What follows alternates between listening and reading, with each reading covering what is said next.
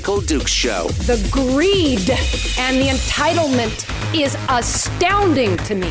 What more could you want from a low-budget radio program? This is a dumpster fire. That was just B S. It is time to get a new perspective. We know just what you need, and we've got just the cure. Open wide and prepare for a steaming hot cup of freedom. I just don't fathom it. The Michael Dukes Show, streaming live across the world. Broadcasting live across the state of Alaska on this, your favorite radio station and or translator, and around the world at Michael Dukes Show dot com on the interwebs. It is Thursday, and we are ready to party. Welcome to the party, pal. That's right. Welcome to the party, pal. We are ready to party and uh, jump into this and talk about all different kinds of stuff today. On the program, we start off this morning with uh, headlines and discussions, talking points, um, pontifications, maybe a rant or two. I don't know. I haven't decided yet exactly how I want this to go, but I know we're going to be talking about all the all the hot news that's fit to print, so to speak. Here uh, is going to be our uh, is going to be our. Our direction, our goal for this morning. We're going to be covering all those things and talking about all that, starting off in hour one.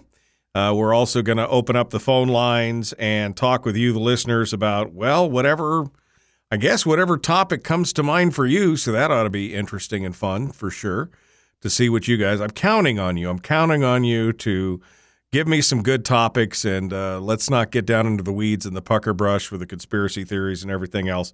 This is not the Alex Jones Show, but we'll we'll see what we can come up with.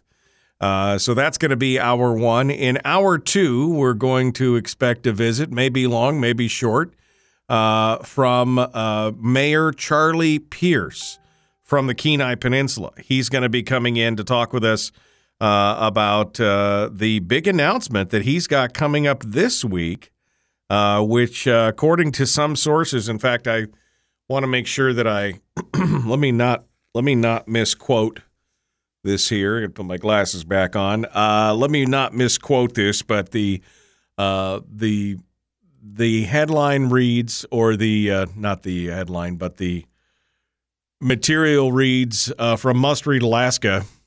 They said a campaign source told them that this announcement will shake the political landscape in Alaska.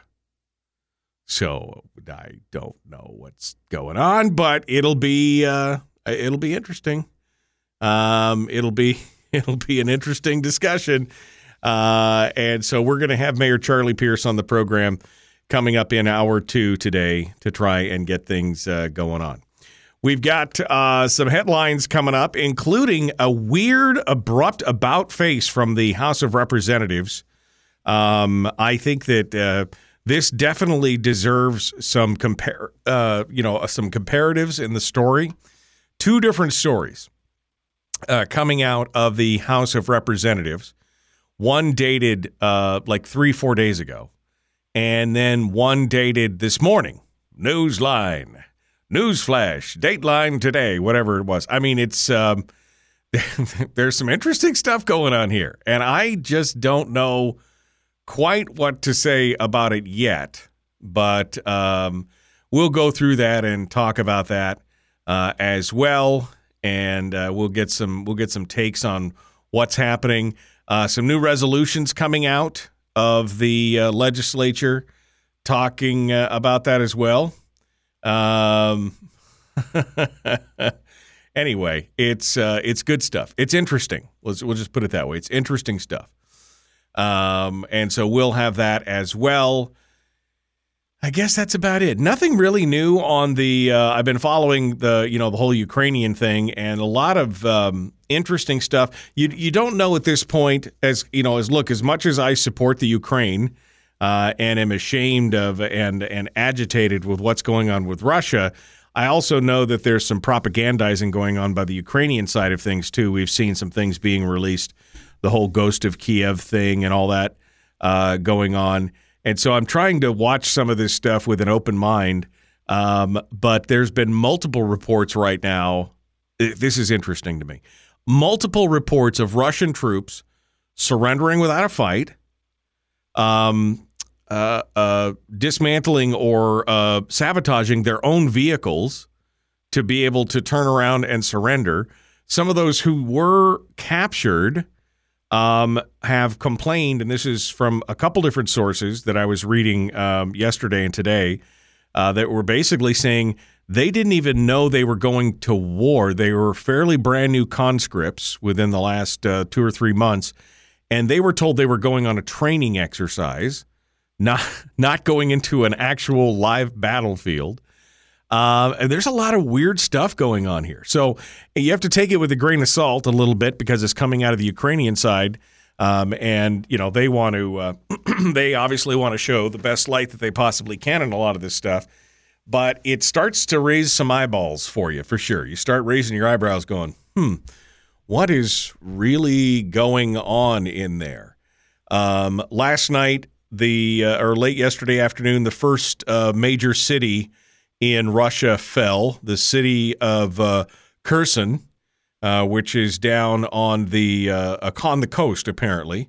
Uh, and it has fallen with troops now in the square. The military had fallen back, and all that was left was civilians. Uh, oh, that was that other thing, too. There was a Russian, apparently there was a mutiny aboard one of the Russian warships, and they said they refused to to uh, to uh, fight. A couple of the uh, U K newspapers were reporting on that as well.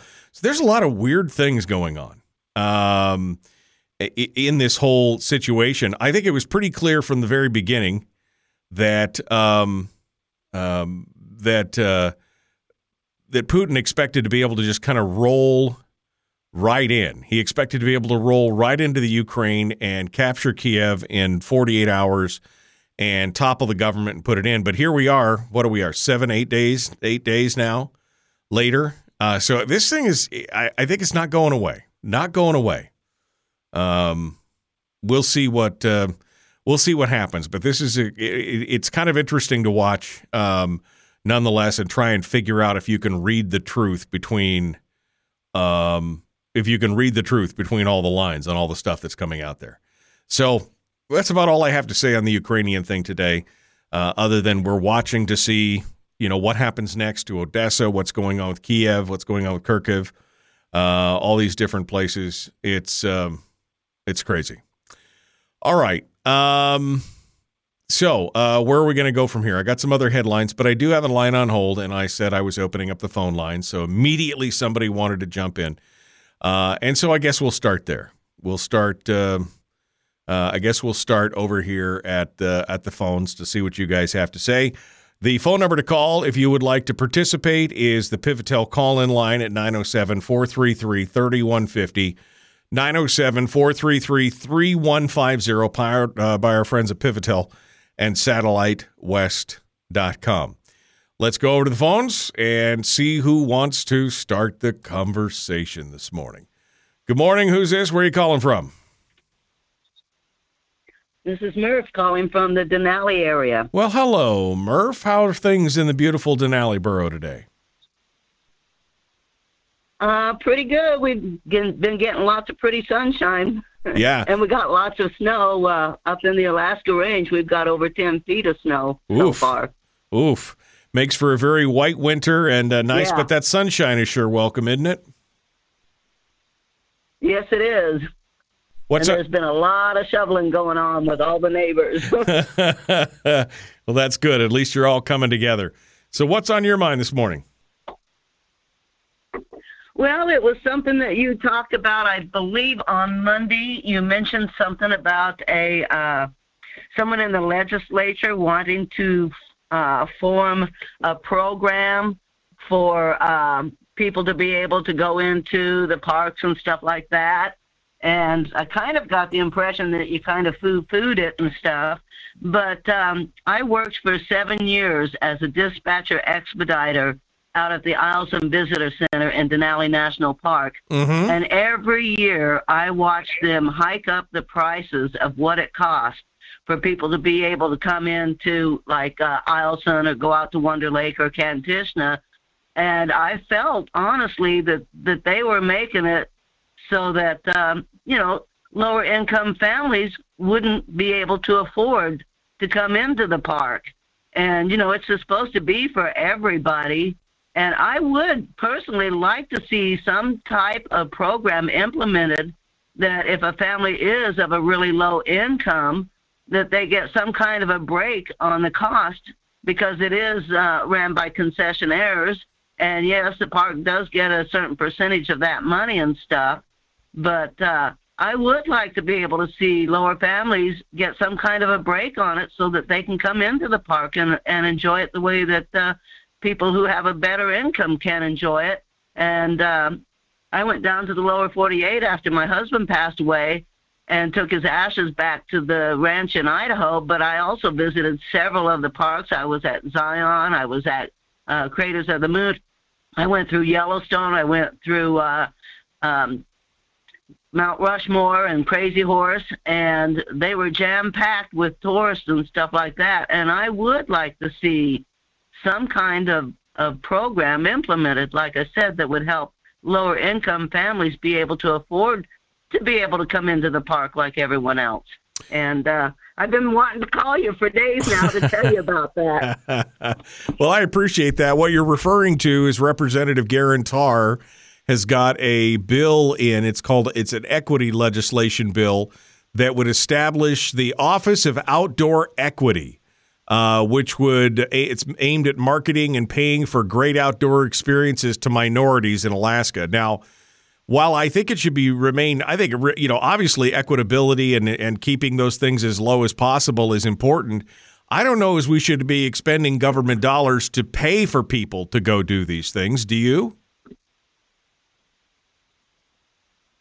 Well, I think it somehow, some way should be made more affordable, right, for people to be able to do those things. I mean, the government pays for all kinds of other stuff, and I'm I'm not, um, for me, it's not the equity thing. It's the, um, it's more of, you know, what the family makes, the income. Well, you know, it's, that, it's that not, has to... I don't want it strictly being something that's for a minority group. I want it to be something that's for people who might be in a lower income bracket. Right, be right. Able to go into the park.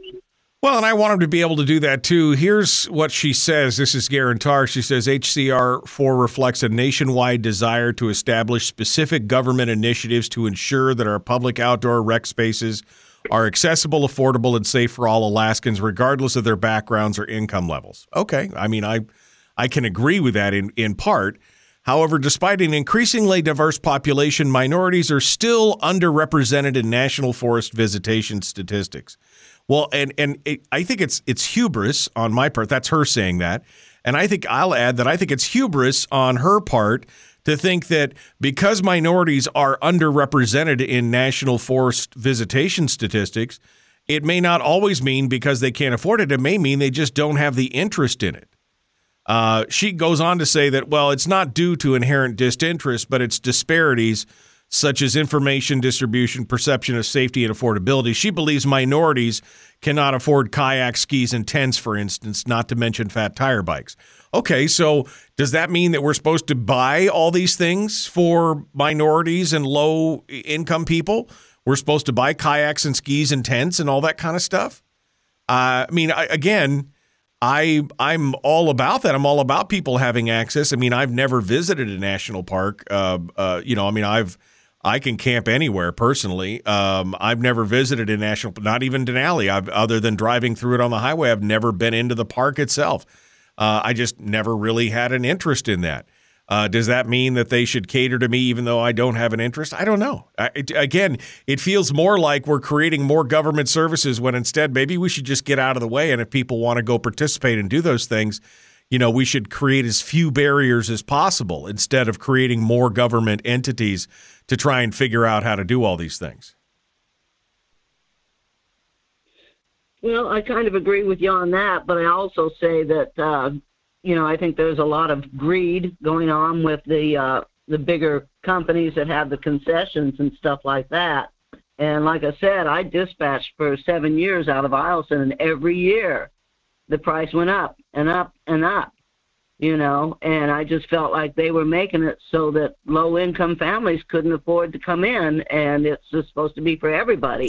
Well, you every- know, and I would like to see somehow, some way, a change made with that. I mean, maybe those those companies themselves can uh, base the cost of a ticket or whatever on what the family income might be. Can I propose an alternate you know, theory to that? Cost. Can I propose an alternate theory to that, uh, Murph? I think that it may be not yeah. that they're trying to keep out the lower income people, but that they're con- trying to control the people in general.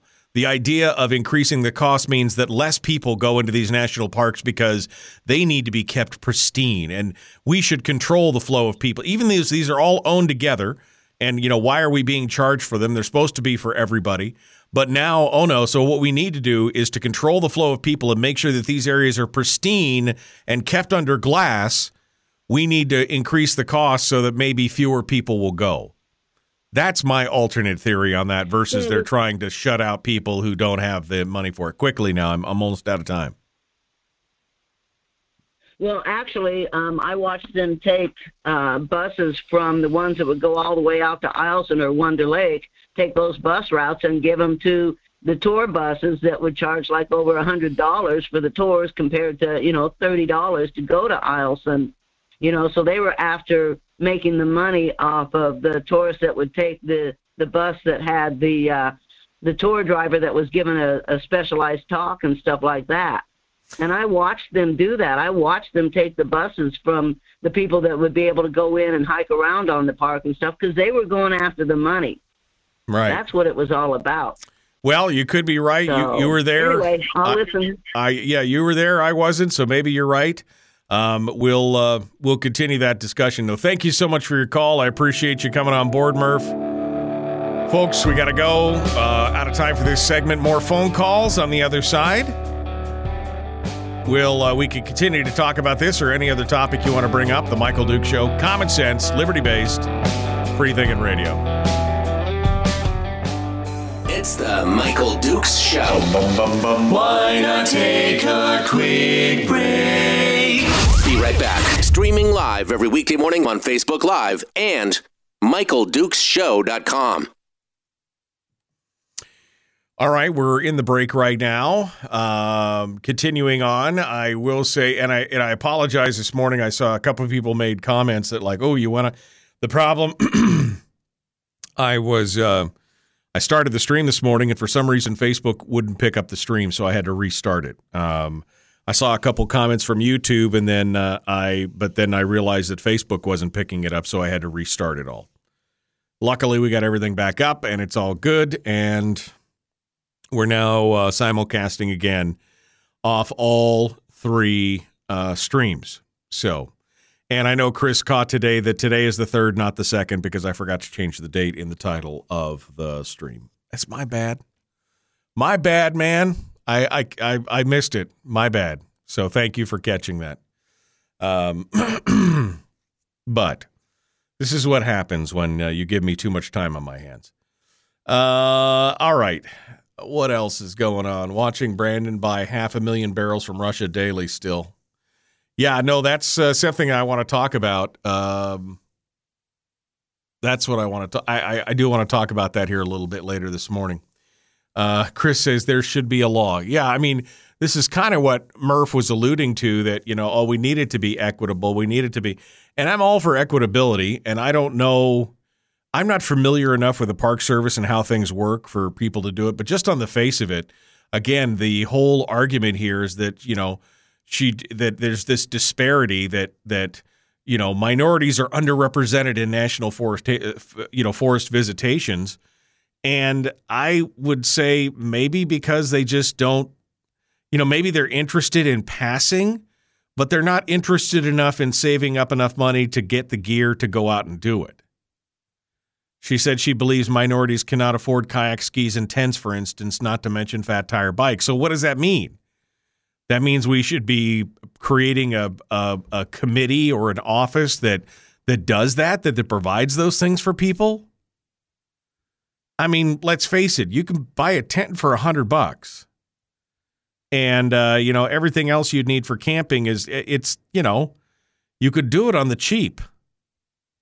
It doesn't have, I mean, you, hell, you don't even need a tent. You can go buy a tarp and, and uh, you know, I mean, I've camped rough a few times, especially when I was younger, and I still enjoyed that. I don't, I don't enjoy going out and doing a bunch of camping anymore because I, quite honestly, I don't have a whole lot of time. And on the weekends, I don't want to, you know, I don't want to have to go set up a bunch of stuff, relax for half a day, and then tear everything back down and go back to work. I just, I don't have the time. It's just not something that interests me as much. And I know that my wife is not a huge fan. She she's camped. She loves, she camped when she was young, and we did camping when we were uh, newly married and all that kind of stuff. But the bottom line is, is that, you know, her idea of camping these days is a three-star hotel, right? I mean, that's, that's just, and I know if she's not happy that I'm, you know, I'm not happy. And so it, it, it doesn't bother me that much, but I don't know if we need to create a whole new government entity to kind of watch over this stuff and create and provide kayaks and skis and tents and everything else. I mean, life is life is is inequitable, right? Life is not fair. And to demand that somehow we get this equity of outcome when that's not necessarily how the world is supposed to work is It's uh, it's just kind of one of those things where it makes me shake my head. Let's, I just, I'll just put it that way. I'll just put it that way. And I agree with Terry. Why are we even charging to get into our parks? They're for everyone. David goes on to say, if you pay for something with your own money that you work for and earn, you tend to take care of it. Yes, that's exactly it too. I mean, if we give them all these kayaks and tents and skis and, I mean, I just don't know. Um... The question always is, how do you separate the litter bugs from the pack out your trash people? Well, I don't know. Do you send people, you know, you send people in after each group to make them pop? I don't know. I don't know. Um, uh, if you want it bad enough, you'll find a way. You can rent a cabin for forty to fifty bucks, says Marty. Blanket on the ground with a fishing pole. Join the Army. They'll teach you how to survive in camp. Uh, if you want it bad enough, you can work and save for it. The illusion is you, lo- you lost money. We don't need our government stealing our money in the name of philanthropy. Camping is a hotel with no room service. That says Gail. Here we go.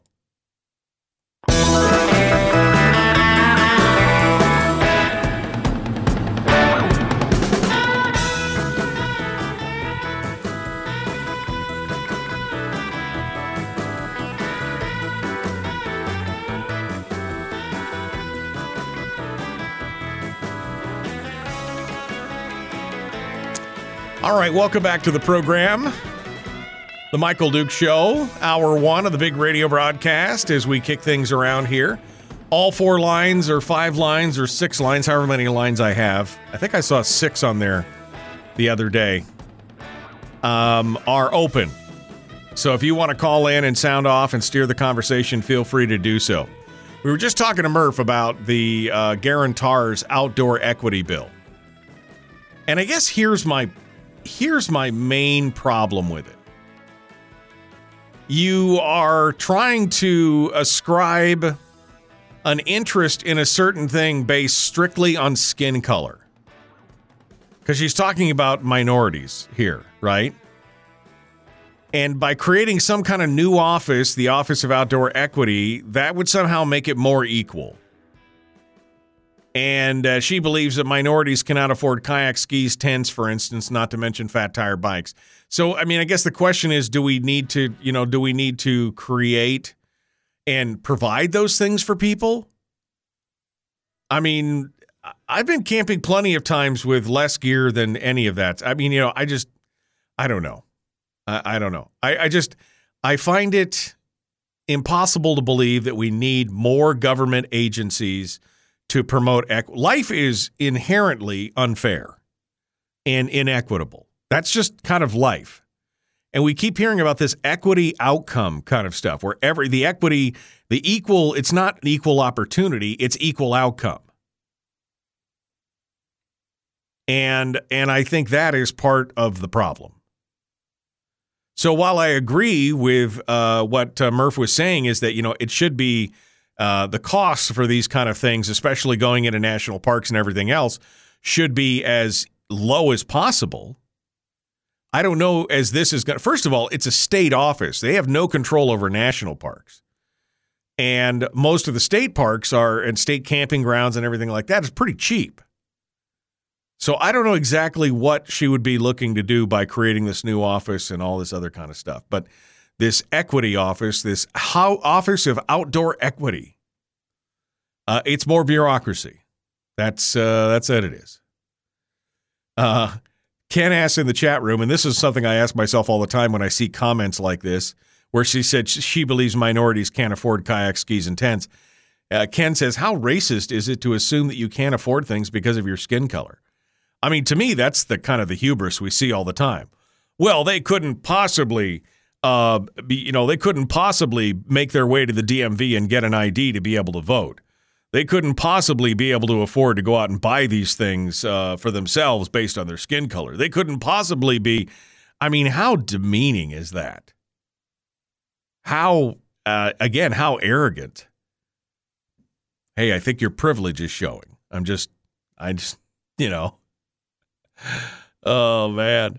All right. Um, I, I still want to talk about the new thirteen hundred dollars uh, relief check. This is kind of the about face we saw in the House.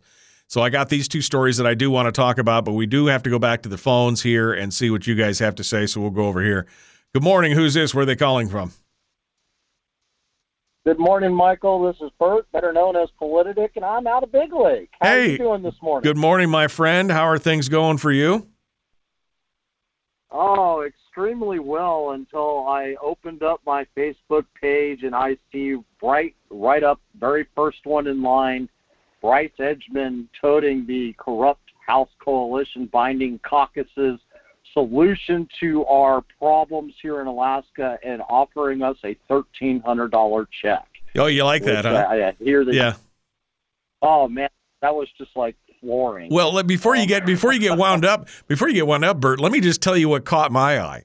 So on the twenty-eighth, which is what, Monday, so just three days ago, James Brooks puts out an article saying, expecting an influx of oil money, Alaska lawmakers say they're interested in saving for later. And it goes on and on about how they couldn't possibly pay a permanent fund, how they couldn't possibly do all this stuff because they need to save this money for later. That's the thrust of the whole article.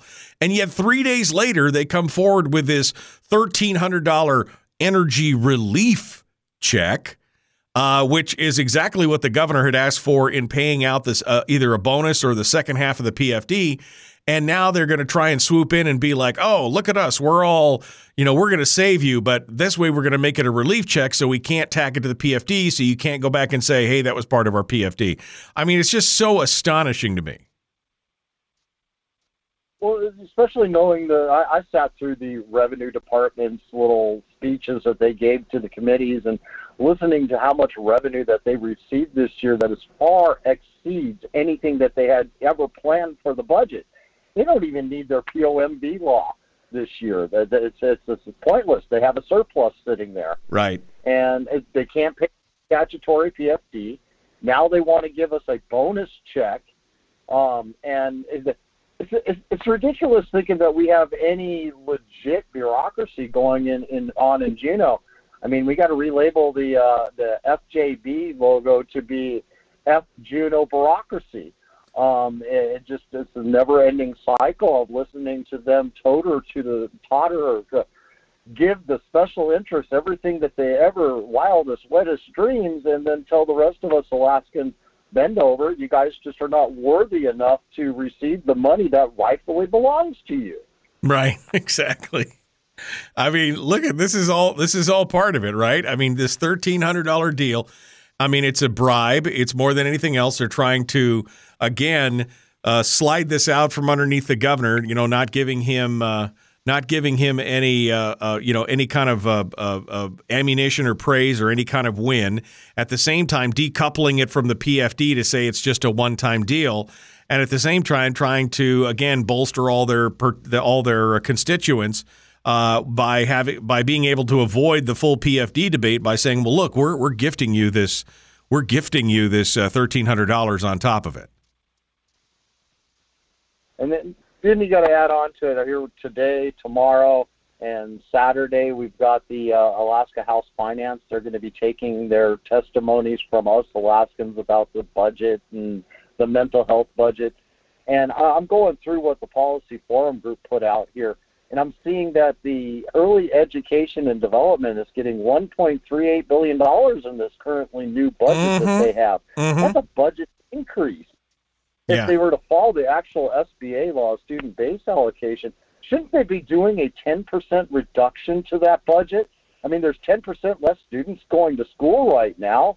Why are we not seeing actual them uh, another blatant showing of them can't follow the laws? Yeah, no, I agree. Uh, I mean, I, I agree wholeheartedly. They can't follow the law, so I mean, it, this whole thing is uh, is just again more of a of a smoke and mirrors end game.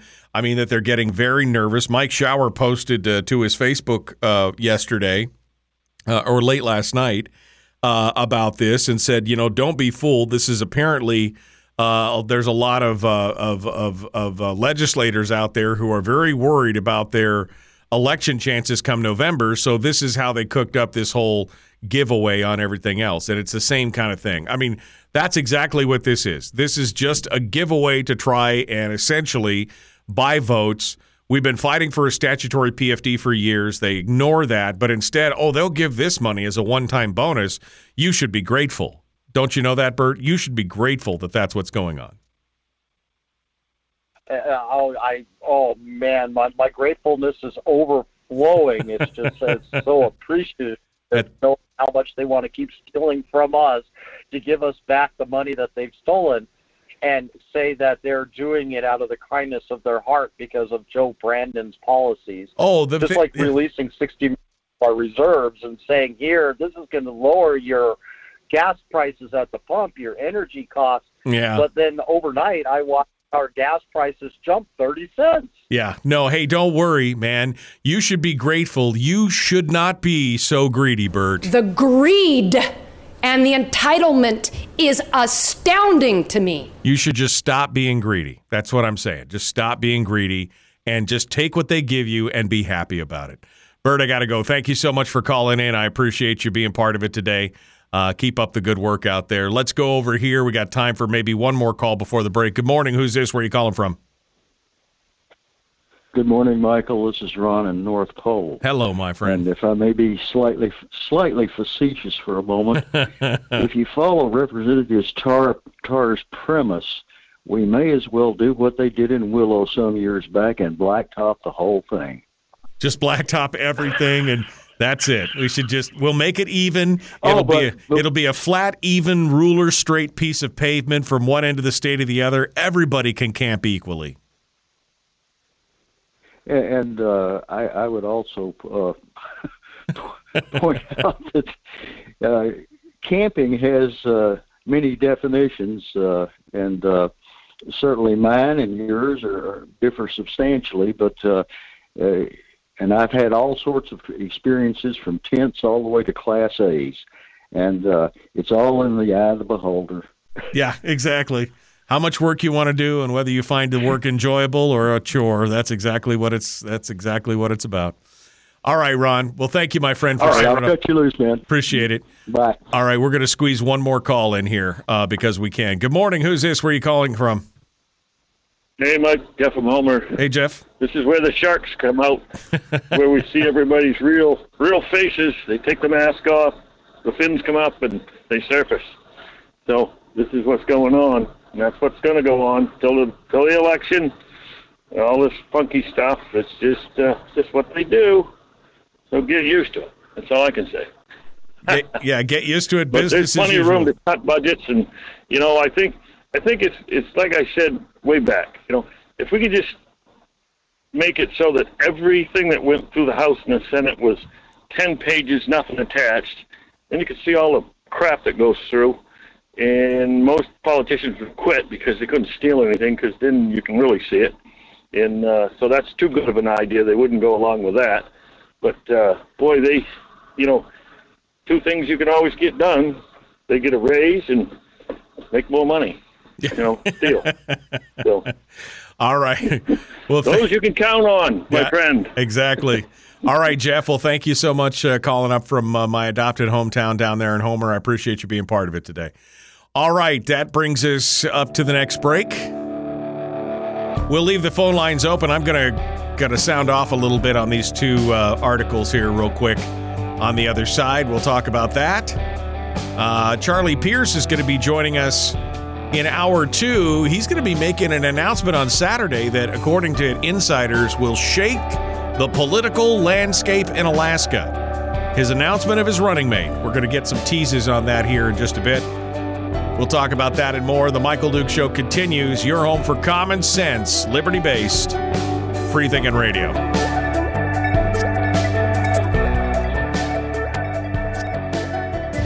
If you missed the show, you can listen to it on your time with Dukes On Demand. Oh, and it's free. Like America used to be. Streaming live every weekday morning on Facebook Live and Michael Dukes Show dot com. In the break right now, uh, la, la, la, la. Uh, what else is going on? Palin-esque energy rebate. Yeah. Um... This is a little different because remember during uh, during the uh, uh, remember during the uh, uh, reign of Sarah Palin when she was the governor and they had that energy rebate, we also got our full P F D. We also got our, I mean, we were all squared away. We also got our full P F D on top of everything else. So this is a little bit different. This is kind of a bait and switch. This is we don't really want to talk about the P F D. And so here's some money to make you shut up and not pay attention to that debate. Here's a little bit of money there. I mean, we could put all this into just a full P F D, but instead we're going to carve it out and call it an energy rebate. And aren't you grateful to us for that? Yes. Yes, we are. I'm sure we're just totally grateful to you now that you're doing that. Um, Brian says... Uh, Sarah and Charlie. I doubt that. I I doubt that, quite honestly. But we'll see. Um. Yeah, I mean, it, it, Jimmy says that year he was able to b- put enough down to buy a house. Uh, Brian said uh, he used it to get a new snow machine. That was the year I paid off the second note on my house. I paid. I had a balloon. I had a balloon payment. I had a self. I had a, a owner finance mortgage thing. And I I made a big balloon payment to the owners and got that all paid up. Ah. Uh, okay. Um, going back over here. Um, legislature. Can someone tell me if Garan Tarr really has an equity? Garan Tarr doesn't have an equity office. She is proposing creating a new office of outdoor equity. That's what she's proposing this morning. Uh, they will never give the governor or conservative caucus a win, and they will never give a distribution tied to the permanent fund because they had worked so hard to separate the P F D from the earnings of the permanent fund. Yeah, exactly. Exactly. That's the whole point. Uh, we, that's the whole point for sure right there. Um, seems to be plenty of poor gathering free hooligan and free salmon, which are outdoors. Steal candy from kids, folks are on the stump. Um, let's see. I'm going through all that. Let's go, Stedman. Let's go, Stedman. Uh, I can't. I mean, I can't believe that. I can't believe Bill just said, "Let's go, Stedman," says Bill. That was just B S. Yeah, sorry about that. Um, Chris says, "Sorry, I'm late. I closed down American Legion Post twenty last night." Oof. Oof. Um. All right, I'm going backwards here. Um. Did they get cell phones for everybody? Yeah, I mean that's the other question. Did they get cell phones for everybody out there? I mean, if they're already minorities and already receiving government assistance, I mean they've got the cell phones and the internet and the cable T V and the food and everything else. I mean, shouldn't they be worried about, you know, putting together things for their, I don't know. I just, I can't even, makes my head hurt, makes my head hurt. And then somebody else said uh, that they worked in the park too. Was it Dwayne, I think, that said he worked in the park and that it's a money mill? Um, if you want to go camping, you can do it for very cheap. I mean, again, I've I can't ever remember paying, paying more than a few bucks just to go camping somewhere. But again, I've never really wanted to drive, you know, one hundred fifty miles into the park to go see things there for sure. But, you know, who knows? Um, Ted Nugent, Brian says, I don't think Ted Nugent would be eligible for lieutenant governor. Um, let's see. I know one thing for sure. Without the Michael Dukes Show, we would be a whole lot worse. Well, thank you, Robbie. That's awful. That's awful kind of you. Awful kind of you to do that. Uh, to say that. Uh, let's go over here. We're about a minute out. I got one line on hold. Let's figure out who that is. Good morning. Who's this? Where are you calling from? Yeah, this is uh, uh, Alan from Delta. Hello, Alan. You hold the line, my friend. You will be first up in the queue in less than a minute. Don't go anywhere. Um, how much does Garan Tarr weigh? We- Okay, so that's, um, I'm hiding that, uh, Harold. That's just inappropriate, Harold. There's no reason for those kind of personal attacks. As a man of large stature, that's just kind of rude. You want to argue with somebody based on their principles and policies, that's one thing, but uh, that kind of attack, nobody needs that. Uh, tarp, five fifty cord fishing pole, and a lighter, fifty bucks. It may be fifty bucks. I can get a tarp and a fishing pole and a, well, maybe not the fishing pole. But I'm not a huge, I don't I don't love fishing that much. But I can get a tarp and some five fifty cord and uh, and a lighter and some food. And for fifty bucks, I could have a good weekend if that's what it came down to. All right. Like and share. Like and follow. Subscribe. Ring the bell. Let's do this thing. The Michael Dukes Show, Common Sense Radio.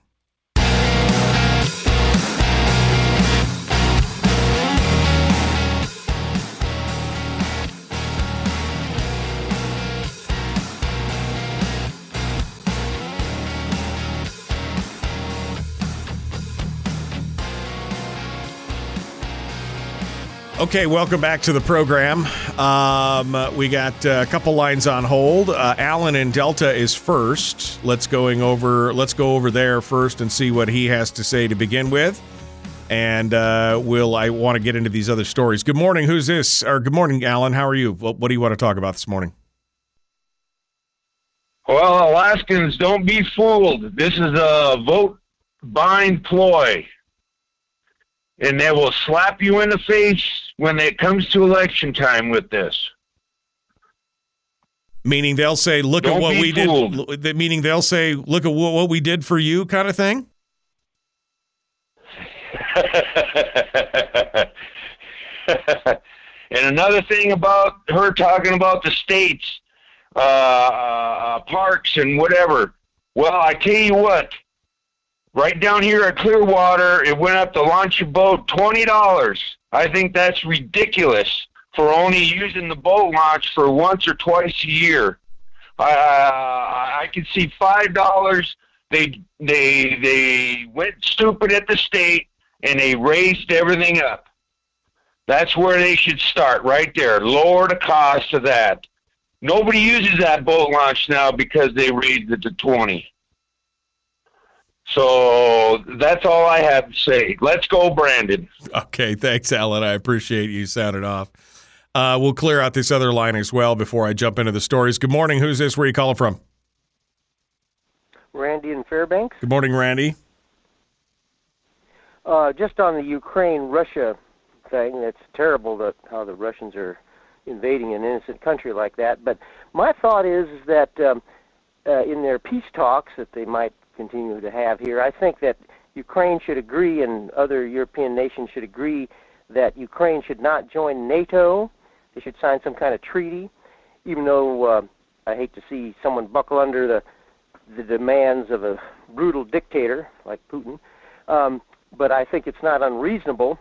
And one example that comes to my mind is, you know, if California, for instance, became an independent country, and then later they decided, well, I think we'll just we'll join the Warsaw Pact. Not that the Warsaw Pact exists anymore, but you know, something like the Warsaw Pact. I think it might make the United States uh, uncomfortable, and it might make uh, you know, Oregon and Nevada and Arizona kind of uncomfortable and, and uh, unnerved, you know, if that was to happen.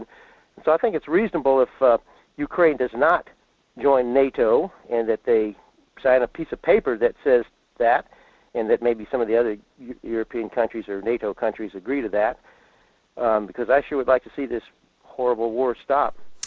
Well, I mean, look, there's an argument to be made that we should not have been stringing along the whole offer to join NATO. Like, you know, we, we could have said, no, we're not offering it to them, and it may have stopped this. But the, the idea that somehow, uh, because they had the potential of joining NATO, that justifies the incursion into the Ukraine by Russia is, uh, you know, I mean, that's a false, I mean, it's a false argument to begin with. It's a, it's a, it's a, you know, it's just, it's ridiculous. Because, I mean, even if they had joined NATO, that would just mean that NATO was one step closer to their border, but it does, I mean, with no aggressive moves, and jo- and NATO, that pact, by the way, is just a joint defense pact more than anything else. I know Russia sees it as more incurs- you know, incursions, and maybe they should have just said, we're really not offering you NATO membership. Well, now they've gone the whole other way. Now, of course, the E U was not even considering at the time admission of Ukraine into the E U. Now E U is already, now Ukraine is filed their petition.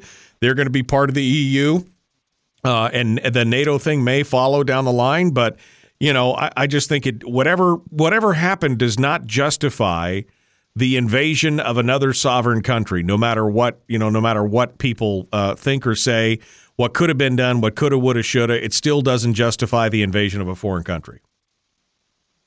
Yeah, you're certainly right about that. It certainly does not justify. I was pretty sad, too, to hear about that the world's largest cargo plane, the Antonov A N two twenty-five, which I consider like a friend of Fairbanks because it came and visited the international airport on several occasions, but it was a magnificent uh, creation, and it, I heard that it was destroyed or greatly damaged, and I was sad about that. The yeah. Russians were attacking an airport near Kiev, and somehow it got damaged. Yeah, and, it got uh, killed. It, it got killed. It was in a hangar for repairs, and it got killed on the field during one of the bombing uh, or missile strikes. It, it struck the hangar and burned the hangar down around the plane. So the plane is no more. That is that is the truth. You are one hundred percent right on that. Thank you, Randy. I appreciate your call. Um, man, I want to get to these stories, but we're I guess we'll just keep taking calls because that's how we're rolling this morning. Good morning. Who's this? Where are you calling from? Hey, Michael, it's Bull Fairbanks. How you doing? Good, sir. What's on your mind? I just wanted to comment on two things. Uh, I didn't catch the morning show. I had no reception when I was running for town. Uh, yesterday, or the last couple of days, you were talking about a uh, constitutional convention here in the state. Yes. I think we I think we better be real leery of that because you've seen what the outside forces did with the rank choice and with all the voting crap. Yes. If we open up that, if we open up that Constitution, look out. Katie, bar the door. I just think you're you're playing with fire on that one. And the other quick comment: the uh, B F D. It's obvious that the state intends to shaft us for that. They have been for the last five years. Uh, everybody should imagine where they'd be if they, I mean, they were making their payouts in ninety-nine when the vote came up. But everybody should think where they'd be if they'd have took that twenty grand and invested it however they like, metals, market. Think about where you'd be personally if you would have took that money and invested it personally then. And it's obvious today they have no intention of giving that up, and eventually they'll be into the corpus. Right. Uh, uh, can that go to a referendum again? Can that be forced into a referendum to dissolve it and give everybody their payout currently? Uh, it could. It would require uh, legislation and probably some kind of constitutional vote uh, to do that if you wanted to dissolve the whole thing. Uh, it's been discussed and talked about in the past, but uh, it would also, of course, uh, you. I, I don't think it, you would have the political way forward on it because it would dissolve the mechanism by which government currently funds itself. Uh, so, although I think you're right, it's probably a good idea um, and and could be something that could be looked at. I don't think it has a chance of actually working uh, on that bull, but uh, and I and I share your What's fears right now, around eight. I'm sorry. What's in that right now, around eighty billion dollars? Yeah, around eighty billion dollars between the corpus and the earnings reserve. And you think the state could resist getting, say, half of that forty billion dollars in their pocket to play with immediately? Oh, I don't know. They they probably, you know, I guess it would depend on how you've structured the breakdown or the payout of it. Um, they may or may not be interested, but you got to look at it from their perspective, Bull. For them, it wouldn't be getting forty million dollars. It would be losing the other forty million dollars, uh, forty billion dollars. They would be very upset about that. I mean, they sure, they'd love to have forty billion dollars of half of it, but they feel like they would be losing the other forty billion dollars, and they just couldn't let that money out of their hands. I guarantee you on that. Bull, thank you for your call this morning. I appreciate it. Um, I'm uh, running out of time here, and uh, I got to remind you about one of our sponsors, the Bivvy Stick. Yeah, it's got it's over here in my coat pocket. I don't have it right. It's over there. But the Bivvy Stick is this little tiny device that turns any smartphone into a satellite communications device. They call it a short burst data, S B D, silent but deadly. The short burst data device. Uh, it's about half the size of your cell phone, four inches by two inches or so, and you just tether it to your phone with Bluetooth. You download the app from the App Store, and you connect with it, and all of a sudden you can send text messages, you can send emails, you can uh, check weather, you can check the mapping situation and the and the terrain of where you're at. You can drop a pin down on the map to tell people where you are. It's got little buttons on it, one for like check-in, like, hey, I'm okay. So if you're out hunting and, you know, your spouse or your significant other is worrying about you, you can push the button and say, hey, I'm okay, here's where I am. If you uh, fall and trip down the stairs and you can't get up, uh, you know, somebody just said Mike Schauer must use one of these on the floor of the uh, of the Senate. Maybe he's fallen and he can't get up and he's surrounded by enemies. You could push the little red button that says, help me, I'm fallen and I can't get up and I'm surrounded by enemies and here's where I'm at. That's the beauty of this little thing. Five continuous days of battery usage and a retail price of one hundred ninety-nine dollars. It just doesn't get any better than that or any easier. Go out and check it out. Get yourself a Bivvy Stick today. You can find him at Arctic Fire and Safety in Fairbanks, South Central Radar on the Spit in Homer, Safe and Sound in Wasilla, Anchorage, or Soldotna, Radar Alaska and Kodiak, Communications North in Seward, and Lundy Marine in Dutch Harbor. Folks, we are out of time for Hour one. Charlie Pierce coming up. Hour two, The Michael Dukes Show.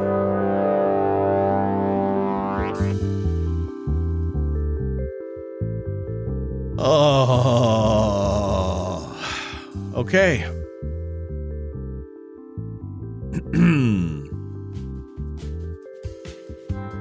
What else has we got going on here? If the state is getting greedy by mismanaging our finances, Department of the Interior was sued by Indians because of mismanagement, and there was a settlement. Uh, that's an interesting parallel. I'd never considered that. Um, Sean?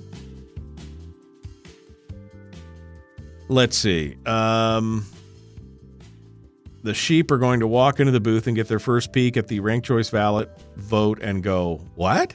Yeah. No, I agree with that, Dwayne. I think even with the state, the state saying that they've got to step up their education component and everything else, but I think even even with that, many people are going to walk in because people just don't pay attention.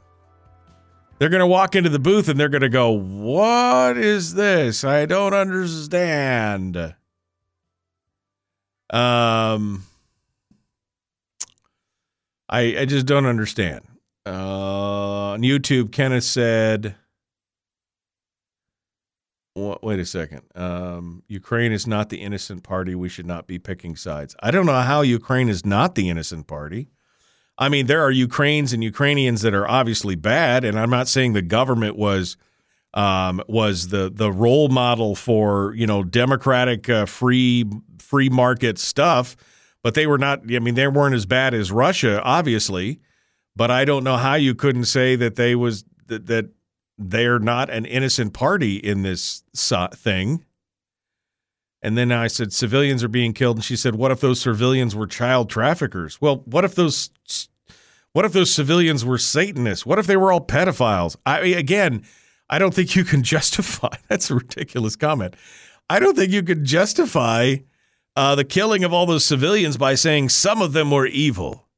Okay. Yeah, it's possible some of them were evil. that still doesn't justify their killing by a foreign government invading on the soil, Jeannie. I mean, I just, I, I, the what? Kenneth on YouTube says, women and children are being killed. Your comment is ridiculous. I mean, exactly. To me, that just doesn't seem to be, uh, yeah. The, uh, no, sorry. No. It just doesn't make any sense.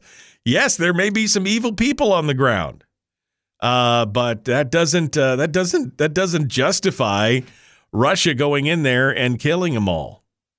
You know, killing everybody because there may be a few bad people in there. I mean, that's just the that's the that's the whole gun control and and anti-liberty argument in a nutshell. We have to take this right away because some people can't be trusted. Um. Anyway, uh, let's see. I am looking here through anything else.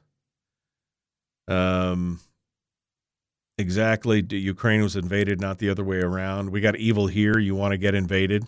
Yeah, we've got bad people here. We got child traffickers and pedophiles here. Should we just allow somebody to invade us and start killing our civilians because there are a few bad people amongst us? That's, I don't understand that comment, I guess. I guess I, I just don't understand it. Uh, I, I also don't understand the people who are glorifying Putin as if he's some kind of defender of the faith.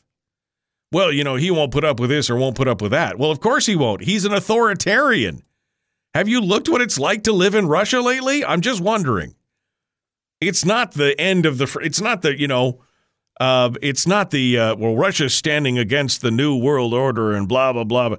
Russia is an authoritarian regime. They tell you what to listen to, what to think. You know, they won't allow people. You can't go and proselytize and share your faith outside of a building without a permit. And if you do, you can be arrested. You can't protest. I mean, all those peaceful protests out there protesting the war, they've arrested something like six thousand people already. And they didn't do it gently. I mean, this is, this, I mean, what if, uh, yeah, it's, ooh, man. Um, okay. Anyway, we are, uh, we're going to continue that, but Charlie Pierce is on the line with us, I believe, if I'm not mistaken. Let's check in on the, uh, let's check in on the, uh, on the green room there and, uh, see what's going on. Are you there, sir? Yes, sir. I'm here. I'm having your virtual coffee and donuts. That's what you need to do. Those donuts are delicious. They just, are. Just, again, chocolate crullers are mine. Don't touch those. I will hurt I you. I haven't had a donut in a long, long, long, long time. Well, you're a better man than I am. I had one just last week, so I don't, oh, you know, hey, look, I and it was not virtual. It had one hundred percent of the calories that God made it with, so, yeah. You know. All the gluten. All the gluten, all the sugar, all the bad stuff that I needed all in one spot. All right. Well, hold the line, Charlie. We're going to be right back to you here, and we will uh, we'll kick things off here uh, in just a moment. Um, Charlie Pierce is going to be our guest. And uh, Alaska used to be part of Russia. They might want it back, says Sean. Don't, don't joke. That was the justification for the invasion of Crimea, if you remember that. I mean, really, seriously. Now, I mean, we paid for Alaska, right? I mean, the United States paid for Alaska, but that's not to then say, well, we we had the thing, the... I mean, hello, hello. Um, uh, let's see. And see, we don't say. All right. Um, I'm just scrolling through some of the comments in here. Some of them are more ridiculous than others. Ukraine is a pawn. Go back to the foreign policy with respect to the Obama era. Yeah, no, I'm I, again. There's a lot of history between Ukraine and Russia. Don't get me wrong, and there's a lot of a uh, lot of history of that stuff. But don't forget, they also suffered under the boot of the Soviet Union, and they remember some of those things. There's still some people there who remember some of those things, and uh, I don't think they want to go back to that. That's the whole point. All right. Well. Enough of that. Let's uh, dive back into state stuff. Charlie Pierce is our guest. Up next, The Michael Dukes Show, Common Sense Radio.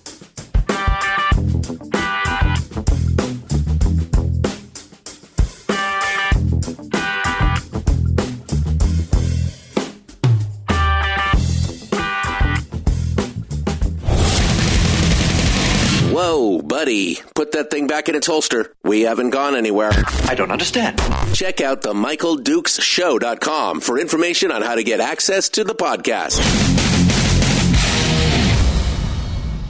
Welcome to the party, pal.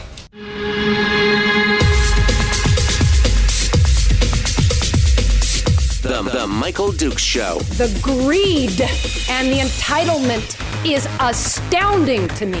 What more could you want from a low-budget radio program? This is a dumpster fire. That was just B S. It is time to get a new perspective. We know just what you need, and we've got just the cure. Open wide and prepare for a steaming hot cup of freedom. I just don't fathom it.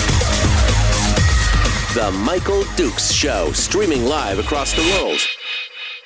That's right, streaming live across the world on the interwebs at Michael Dukes Show dot com and across the state of Alaska on this, your favorite radio station and or translator. It is The Michael Dukes Show. Thank you for coming in and joining us. Hour two of the big radio broadcast. We've been doing a little open line, open form action. That's been a little fun this morning, enjoying that.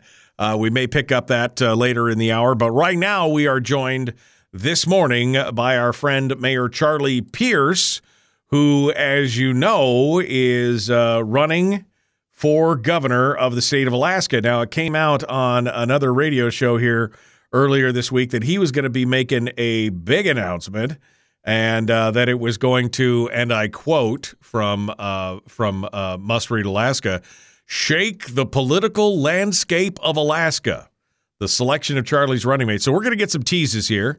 I mean, we'd love for Charlie to announce today what it is, but we don't want to steal his thunder. So we're going to find out what's going on. Charlie Pierce joins us this morning for discussions and more. Good morning, sir. How are you? So uh, good morning, Michael. Thank you for um, inviting me on this morning. Well, I appreciate you coming on. Um, yeah. well, I'm a little, I'm a little, I'm a little curious. So, I mean, you don't, I'm not asking you to give anything away, but uh, Uh, shake the political landscape. I mean, is that an accurate quote? Do you want to c- comment on that? What What's going uh, on? You know, I, I, I hope I can uh, fulfill and live up to those comments because, um, you know, as governor, as your governor, I will uh, certainly uh, try to uh, make things better, uh, be more responsive, be a more responsive government. And, and uh, but I will tell you that at five o'clock, on this uh, this coming Saturday evening at Paradiso's in Kenai. Uh, I hope the room is packed with folks that are interested in uh, seeing a, a the next leadership team for the state of Alaska. Uh, we're going to introduce an individual that I believe um, uh, will bring, uh, I mean, let me just say that uh, there was a lot of thought and heart that went into the decision and, and bringing this individual to the uh getting this individual to offer uh, their services. Um, clearly, uh, Alaska needs leadership now more than ever. And I believe um, this individual partnering with me will bring good results and um, uh, responsive government to Alaskans. Now, this is a little bit of a change because historically, governors and lieutenant governors have run separately, uh, but with the new ballot measure number two and all that stuff, uh, ranked choice voting and the jungle primary, uh, part of the stuff that was buried down in there was that governors and lieutenant governors had to run together as a package. How did you start that process? I mean, when you start looking at this, and there's a lot of politics, and I don't want people's eyes to glaze over, but, you know, when you look at a candidate uh, for governor, then you have to look at a candidate for lieutenant governor. You got to realize that it may not make the most sense that if one's a, an uber conservative, maybe one then should be more of a moderate or vice versa because you're trying to reach into different pools and everything. Let go through the uh, uh, go. Let's go through the process of, you know, what does that look like as you start thinking about those things? Well, first and foremost, I'd say I did not vote for ranked choice voting. I don't know anybody. I haven't met anybody that voted for it. I don't know how it passed. And uh, we'll just let everybody wonder about that. And um, but I would say that um, traditionally, as you've mentioned, we, we would always, uh, as individuals, be allowed to pick our lieutenant governor as well as our governor. And I respect that process and wish that uh, today we were doing that very thing. Um, but that said, the system is what it is. And um, and I'm in this race today because I trust myself more than I do the others that are running, and uh, and I try to be very, very thoughtful. The process that you go through, you have to be thinking about what would uh, Alaskans want, and uh, it's difficult. It's a it's a difficult process. It really is uh, difficult. You know, I think uh, um, it, it it's time consuming, and uh, it's taken pretty much. Uh, it's you know, you haven't heard a whole lot from me yet because I've been searching for my uh, partner, and uh, it's been a it's been a long and arduous uh, process. And and again, I was very careful. very, very careful in, in the selection process and, and being thoughtful of Alaskans and, and thinking as to what would they want, what would they prefer, and who would they support. And uh, I believe uh, we've accomplished the, uh, the means that Alaska will be uh, in uh, good shape. Uh, we're putting, I, I think we've got an awesome team. Uh, again, I mentioned I trust myself. Uh, I trust this individual. And I think you will, too. Well, and this comment about shaking the political landscape, I'm, I'm racking my brain a little bit here to see what would shake up the, you know, because we've seen the, we've already seen the candidates that have been put forward uh, by Walker and uh, Dra- uh, uh, Walker and uh, Guerra. Uh, Chris Kirka has announced his uh, his running mate as well. Um, so I'm just wondering. I, I don't, again, I don't want you to, I'm not asking you to give anything away, but shaking the political landscape in Alaska is a pretty bold comment, I guess I would say. Well, I have to say, I've qualified, I did not make that comment. Okay? No, no, it was from a source. So I'm just yeah, saying, I'm just correct. saying, uh, so, well, somebody on the campaign said this to Must Read, and maybe it's just a salacious thing for her to get more clicks. I don't know. But, uh, I mean, is, is it, are, am I, I guess I'm what I'm asking is, am I going to be surprised? I hope you are. I hope you are. And I hope you, I hope when uh, when you hear the, of this individual and we introduce this individual to you, you'll you'll say, wow, there's balance there. There's balance. We're going to have balance. We're going to have leadership. We're going to have a team of individuals that can actually get something done and that will actually come to work every day and work hard for Alaskans to actually accomplish some results. I hope that's what you see, because that's what I'm striving for in putting my name in the the uh, race for governor. Uh, I'm tired of uh, the mediocrity and, and, and the constant uh, waiting for something, uh, waiting for good results for us Alaskans. We're, we are last in so many categories oh, yeah. in America today, and, and, and I'm tired of that. Yeah. Um, I, could, I love Alaska. I could, and, uh, I couldn't I agree more. Too. No, I, I could. I couldn't agree more. We're always the last thought. I mean, any discussion, any talking point, especially when it comes to the, the mainstays, the engine, the engine that drives the legislature, which of course is finance committees from both the House and the Senate. You know, the the the, the Alaskan people are always an afterthought. It's always government first. It's always, you know, they'll say, well, we are thinking about the Alaskan people because we're doing these agencies and these programs and these things and everything else. But it, you start talking about direct impact on Alaskans with things like the P F D and monies in people's pockets and what they are actually owed by law. And then they're like, oh, no, no, no, no, no, we, we know better than you. And, and so the Alaskan people become an afterthought when it's all when it's all said and done. I, I, I, I you know, I agree with you. I think that uh, I'm tired of waiting. I'm an Alaskan, too. Look, I have family. I have invest. I've heavily invested in Alaska, and my family's here. And I have children here, and I have uh, my heart is here, and I've worked hard. I, I grew up here in Alaska, and I and I worked hard every day to accomplish in the end results that we have today, the blessings that we have. And so many Alaskans have done that too, and yet, you know, the legislature couldn't even bring it to themselves when we went. We were talking about giving you a, an energy credit now for thirteen hundred dollars, and where were they when the COVID events were taking place and all the businesses were closing? And why didn't they think that there would be a benefit of putting a, a little extra P F D money on the street? Well, and it, yeah, you're getting ahead of me because that was going to be my next comment. I mean, I want your thoughts on this because, again, we've been talking about a P F D and a full P F D for a long time. Then we talked about maybe a fifty-fifty P F D. So we still don't know what the P F D amount is going to be for this year. Last year it was eleven or twelve hundred bucks, and now they're offering another thirteen hundred, but they're not going to call it a P F D. They're going to call it an energy thing, a rebate or whatever. Uh, you know, I mean, how much how much does this stink to high heaven to you?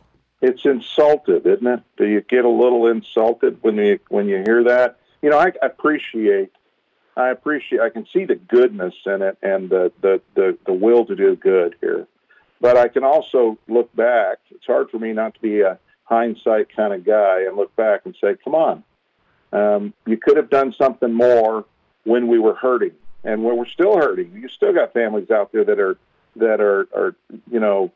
working three jobs to pay the bills, and, and many are not even paying their bills, and yet we don't seem to be concerned about our economy. Right. We don't worry about our economy. We worry about being able to pay the bills, right?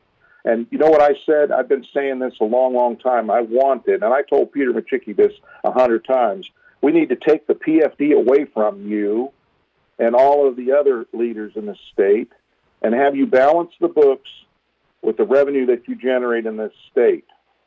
And you can use your portion of the P F D, but you're not going to come and get another twenty-five percent of my share of my P F D. Right. I've, t- I've said that all along, and I've said, you know, then then you have to make real business decisions. Don't you have to make difficult decisions then? But for too long in Alaska, we've made the, the decisions have been so easy because there's been so much money uh, that we could draw from. Well, now you've drawn all the money down to a point where we're in a critical position, and you're looking at us and you want another twenty-five percent of our P F D.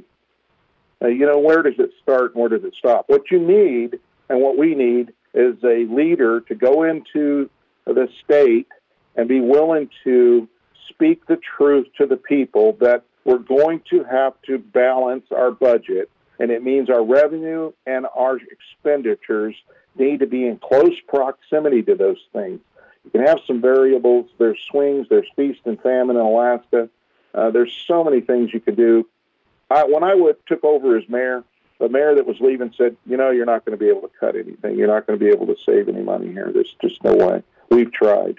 You know, there's a document that was on my desk. It was a seven-page study that they did, and they took a year and a half to do it, and they came up, listen to this, this is embarrassing. They came up with three hundred thousand dollars worth of savings in this seven-page document that took them a year and a half to produce. I was embarrassed when I read it.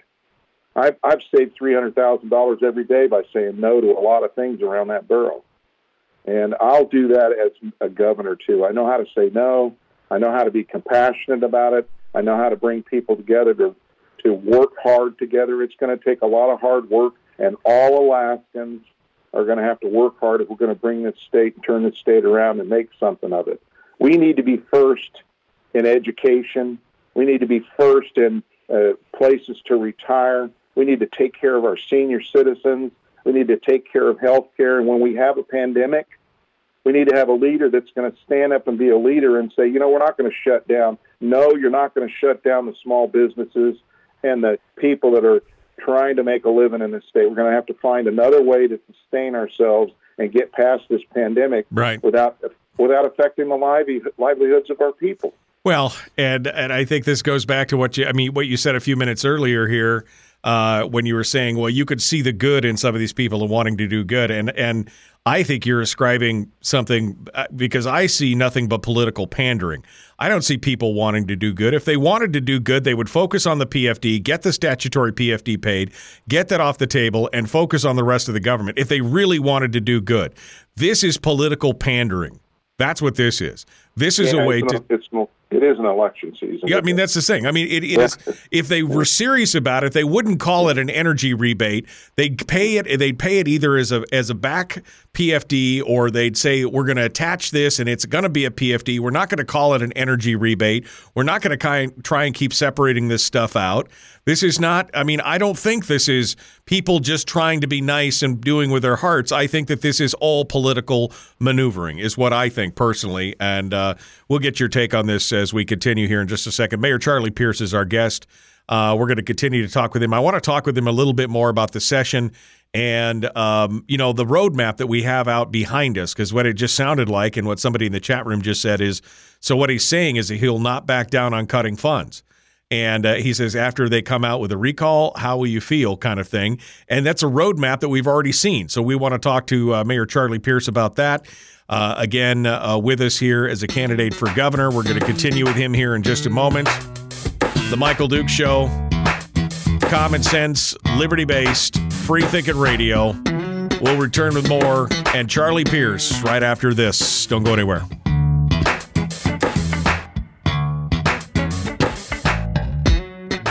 We're broadcasting live through a series of tubes, allowing all of these entities to provide streaming stuff going on on the, on the, the internet. Well, it's kind of hard to explain. Sorry. Streaming live every weekday morning on Facebook Live and Michael Dukes Show dot com. All right, we're in the break right now. Charlie Pierce is our guest, and so we're going to take some questions here out of the chat room for Charlie, since we want to kind of change gears a little bit, don't want to repeat ourselves uh, when we return to the radio. Um, uh, let's say, uh, are you willing to be a one-term governor to make the changes that are needed, Charlie? I think that's a question that I've asked of other governors in the past, and they've all said yes, and then we've seen some differences happen down the road, but I want to get your take on this. I mean, because I think you, I think Jim might be right. Some of these changes that may be needed to bring the state back on track may be unpopular. Are you willing to be one and done? Yes. That's it. There's no, no equivocation there. Okay. I mean, and, and that's the thing. I've seen people say that, and then when they get there, they get all wishy-washy. Now, your track record says something a little different, and uh, and I'm glad to see that, but Uh, I mean, I'm heartened. I'm heartened by what you've done in the Kenai Peninsula borough, uh, because as you said, when you walked in, people said it just couldn't be done. No more cuts have been done. You've cut uh, what, a couple million bucks? I mean, you've you've you've you've done some serious work as the mayor of the borough there. We, you know, I, I had a, a, an opponent that said that I was spending more than we were making, and that I was robbing Peter to pay Paul, and and and yet you look at the budget today. We're putting the budgets together today, and. And I have two uh, models in front of me, and one of the models calls for a mill rate decrease. And so I'd ask any community in Alaska to show us your forecasts, and you show me a mayor in Alaska that can demonstrate through uh, what we've just gone through, uh, the pandemic, lost twenty million dollars in revenue, uh, sales tax and property tax were down. And our sales tax and our property tax are up today to the point where uh, we've paid all of our bills. Oh, by the way, we, uh, we've looked at our, I've done a lot of work to pay out of pocket on a lot of the uh, deferred maintenance. Deferred maintenance has been a priority of mine. Imagine that. Right. uh, I mean, there's so many places around Alaska that have looked at their, their maintenance list and they haven't made it a priority. Why not? And then you get into such, you, you sink yourself. And uh, what I'd say is I've paid out of pocket for a lot of major, major maintenance in the last uh, four and a half years. I'm proud of that. Uh, my team is, I got a great team of people that I work with every day, and, and I give the credit to them. They're smart. They work harder and, and, and smarter, not harder. And, and we've uh, put a lot of technology to work to make a lot of efficiencies come about. And uh, here's where we're at, though. We've got two models I mentioned, and one of them calls for a mill rate decrease. Now, I'm not sure we're going to be able to make that. We're going to make sure we can pay all the bills and fund our schools and and, and making sure that we deliver services. But right now, uh, looking at revenue forecasts and uh, property tax, you know, property values are up seven percent on the peninsula. There's been so many sales. Right. You put a piece of property on the market here, and it sells in a week, two weeks, it's gone. And, uh, you know, it's a great place to live. I, I told folks, you know, Uh, but I broke the secret a long ago that we're open for business, and it's a wonderful place. We got a great school district. I think they do good things. We need to do better. We definitely need to strive to do better. And right. But there's a lot of things we do really well. Well, I will say that you've you've touched on my pet peeve, the deferred maintenance. I mean, the Fairbanks North Star Borough, they had a quarter of a billion dollars in deferred maintenance. Mm, which is man. a way, which you want to talk about robbing Peter to pay Paul. That's when you take money that should be going to maintenance and you defer it and you spend it on some other pet project or program.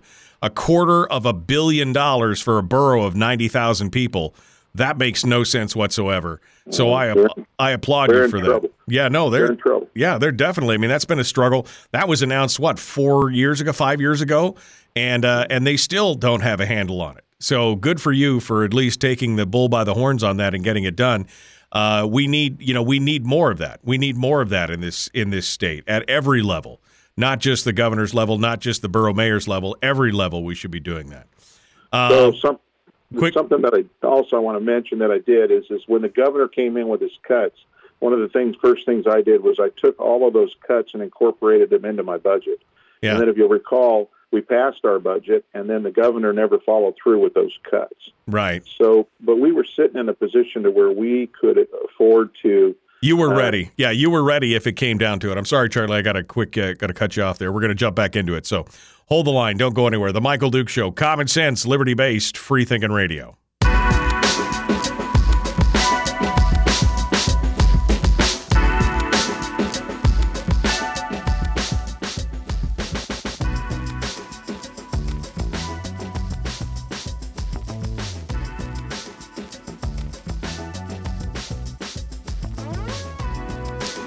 All right, we're back now. Charlie Pierce is our guest, uh, mayor of the Kenai Peninsula Borough and um, candidate for governor. We initially brought him on to talk about this announcement on Saturday. He's going to be announcing his running mate at uh, Pizza Paradiso in uh, Kenai starting at five p.m. on Saturday. Uh, and uh, the word on the street, this is not from Charlie, but the word on the street and from the uh, Must Read Alaska is that this is going to shake up the political landscape, and uh, which I'm, I'm always pleasantly surprised at a shakeup. I'll never say no to that. Uh, but uh, we just got into talking about some other things, including the budgets and more. Charlie, uh, during the break, was just talking about some of the things that he did as mayor. Uh, when he got into office, he was told that there was just no possibility of making any more cuts, and yet he's continued to do so, uh, continue to bring the government back in line, continue to work on things like deferred maintenance and others. But I go back to the question that Jim had earlier, um, or no, maybe it wasn't Jim. It was Jimmy. Um, so it, because, I mean, we're all, you know, and again, this is no imputation of you, Charlie, but we've heard it a million times from politicians. I'm going to do this, and they get elected on this, and then they do that when they get into office. It's something totally different. And so the question is, and what Jimmy was saying, so what Charlie is saying is he will not back down on cutting funds. And after they come out with a recall question mark, because we saw that Governor Dunleavy came out with a great budget in the first year. Yes, it was. I mean, it was it was tough. It was it was a heavy lift, no doubt about it. But we heard words like apocalyptic and draconian and the end of the world and dogs and cats living together, mass hysteria, everything else. And then, of course, the recall effort came and we watched the governor fold up like a house of cards. Uh, come the next election cycle. So you're talking tough, and I, trust me, I admire that, and I like it. I like it a lot. But are you gonna, I mean, are you gonna stick to the guns? That's the question. If you do something like that in the first term and you come out with a legitimate budget that matches the income and the outflow, and you get hammered and they throw the recall in your face and do all that, will you continue down the road that you've started to travel? Yeah, yeah. I sent uh, our governor, uh, uh, shortly after he was elected, I sent our governor a bag, and it was a red bag with a red bow on it, and it was full of red pins. And what I would ask our governor to do when he leaves office is to leave that bag of red pins for me, because I will need them. And I will tell you that if you don't know me, all you have to do is look at my track record, and then ask yourself whether, when I say no, whether I stand behind it. And uh, if I say that I'm going to do something, I truly try to give it the good old boy effort to make sure that we, I'm honorable. I'm an honorable person. Uh, I'm not going to make any grandiose promises or empty promises to you and tell you that I'll get you a full P F D. I'd never promise you a full P F D. For Pete's sakes, twenty-one and eleven is what you need, and, and you don't right. have it, and we haven't had it, right? And so what I'd say to you is, is that I will work very, very hard every day. I will listen to the voice of the people, all these committee hearings we have. And, you know, I think if you would listen to the hearings, I think the hearings, I wish the legislature would listen to the results of the people or produce the results that the people want, because they've said it over and over and over. How many hearings do you have to have before you believe that they truly mean what they're saying? But they know better than you, Charlie. They, right? You know what? I mean, that's the problem. Here's the difference you get with me. Is I, one of the things that I really, I, I probably dislike the most about being in government is that you're commonly called a politician. And I would tell you, I got into government to spar or to counter what the politicians were doing. I wanted to apply some reasonable business sense to the process. And I consider myself more of a business person than I do ever, than I ever, ever wanted to be uh, described or perceived as a politician in the mix, in the works, just another story, uh, a same old story, just a different day. You know, I want to be honorable. I want to be honest with you. I'm going to be brutally honest with you. I'll say things that uh, most people won't say, but I'll say them because they need to be said. And I uh, I live on the principles of um, try to make things better for tomorrow and make better better for all. And again, I can't do it by myself. And if you want to recall me after I'm in office, you get after it. You get after your recall, because I'm not going to spend a day worrying about the recall. I'm going to spend every day in there doing what I was uh, elected to do. And I've done that as mayor. Right. And I remind people often, I was elected to do a job, and I'm doing that job for my constituents.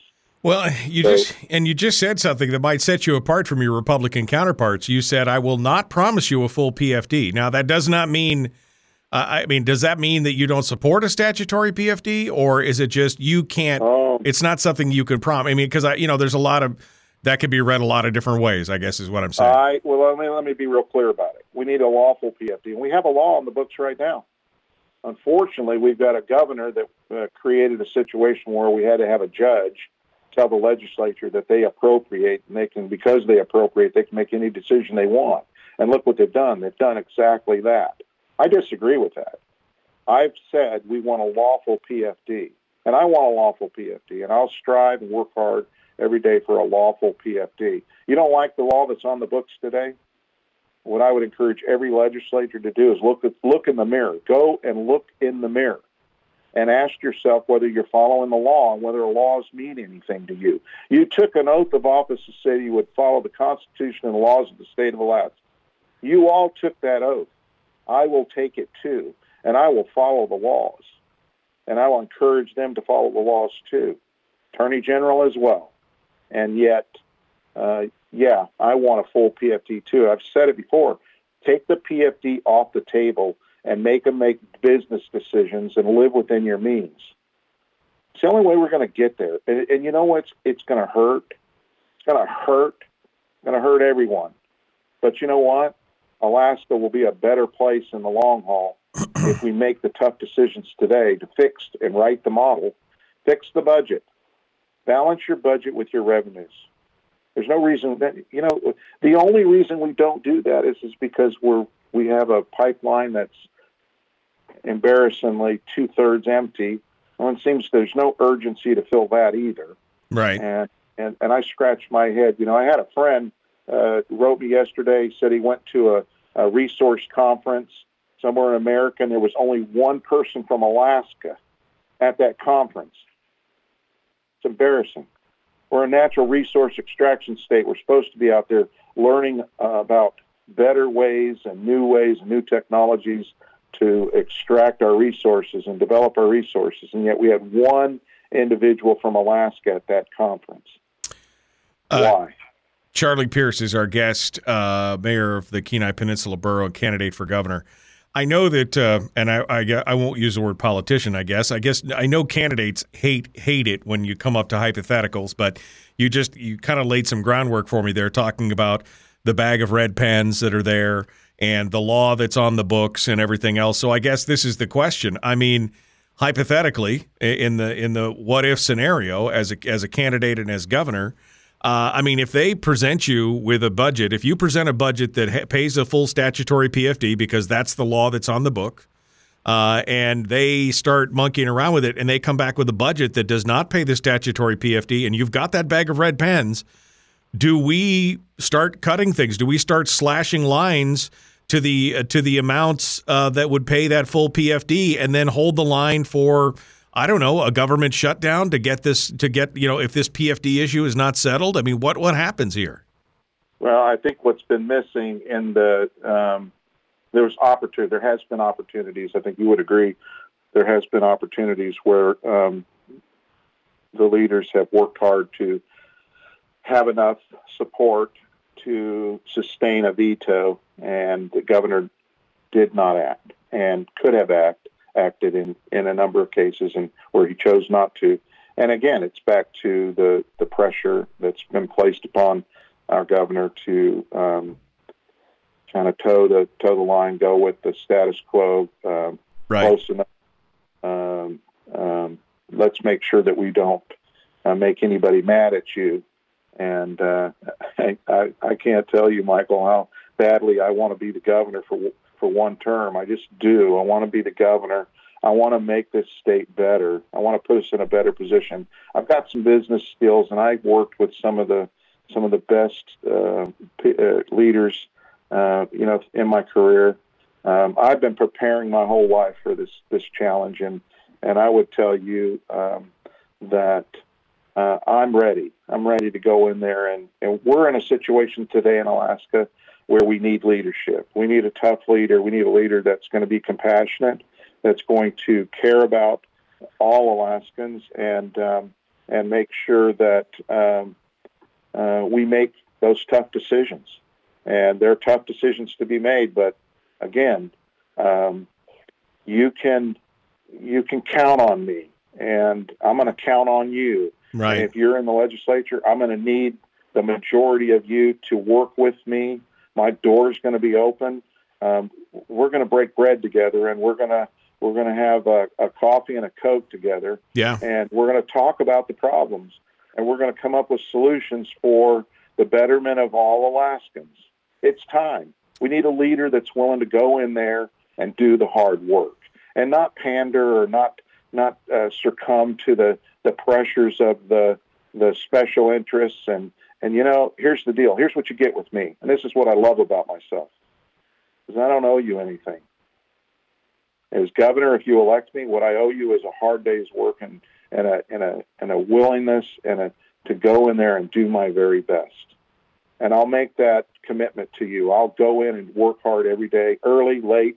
I'll be there. And you know what? When the federal government goes in and starts impacting our oil leases and that, I won't take a week off and go to Palm Springs to decide whether I should or shouldn't file suit. I'll go into overtime, and so will the people that work with me.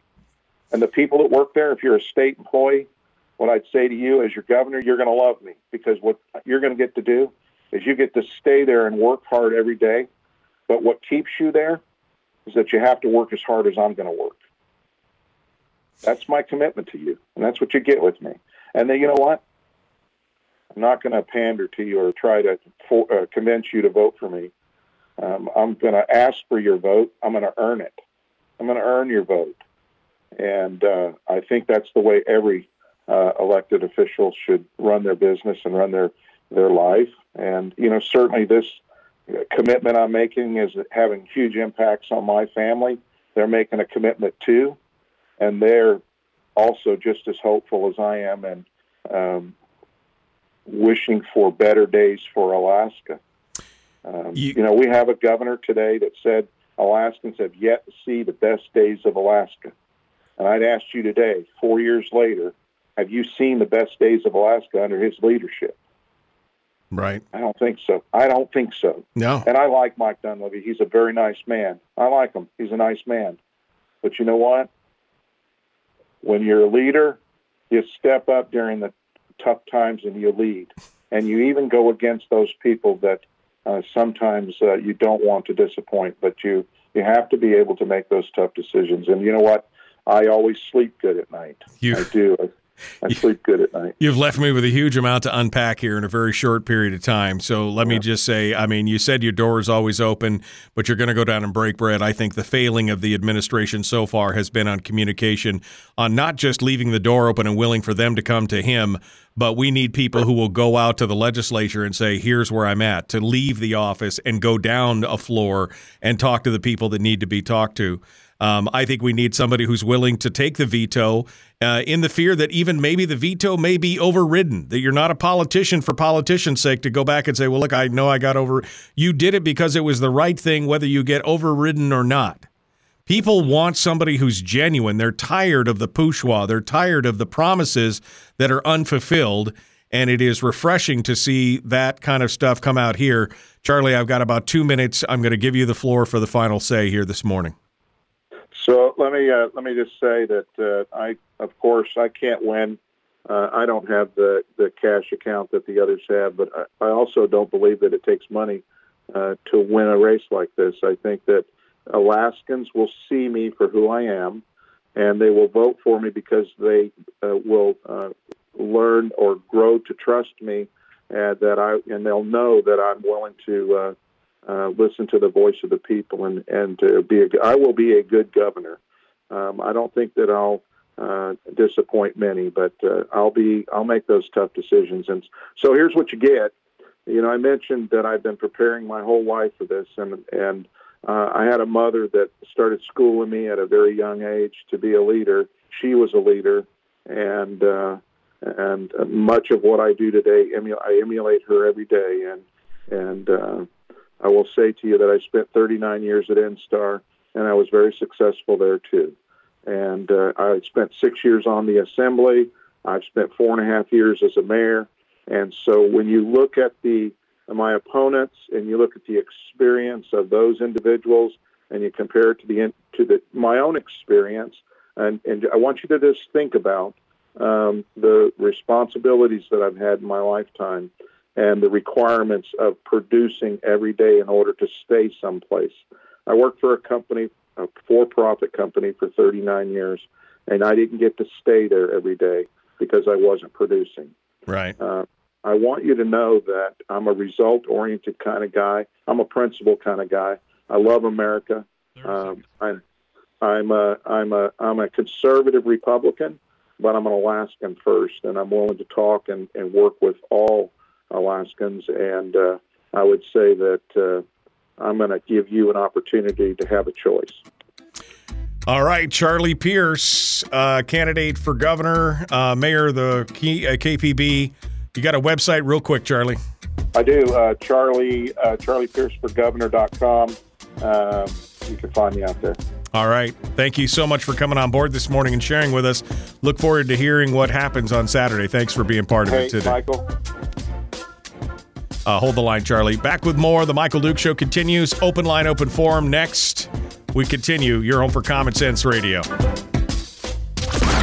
Streaming live every weekday morning, six to nine a.m. on Facebook Live and Michael Dukes Show dot com. All right. Sorry, Charlie. I give you the last. Uh, I, I love saying that. Sorry, Charlie. Uh, last, last, last, last take, last bite at the apple here. It sounded like you wanted to, to say something. Uh, you know, I, I just want to. Uh, encourage people to vote for me. I need your vote. Uh, I mentioned I don't have the, the, the finances. I will have some finances, but uh, I'm going to raise a lot of money, um, but I don't believe it takes money to win. I don't think you should be bought. No one can buy me. Uh, I'm going to run on, on principles, good principles, and, and the issues, and, and uh, what I'd ask for is your vote. I need your vote. Um, I would really, really appreciate, Michael, if you would vote for me, and uh, And do it every day. Do it often. Do it every day. And and, and uh, I just appreciate your show. And, I, and the conversation that takes place on the Michael Dukes Show is, uh, uh, you know, it's community and it's about Alaska. And I and I love it. And I've learned a lot uh, by listening to your show. Well, I appreciate it. I mean, Charlie, I think that uh, you're a breath of fresh air. And uh, and and again, and not making promises you can't keep. Um, and, and I, I love that. I mean, you have a track record that many candidates don't have, uh, especially the private sector uh, portion of it impresses me. Um, and the fact of what you've done once you've been in the public sector, I think that also speaks volumes at this point.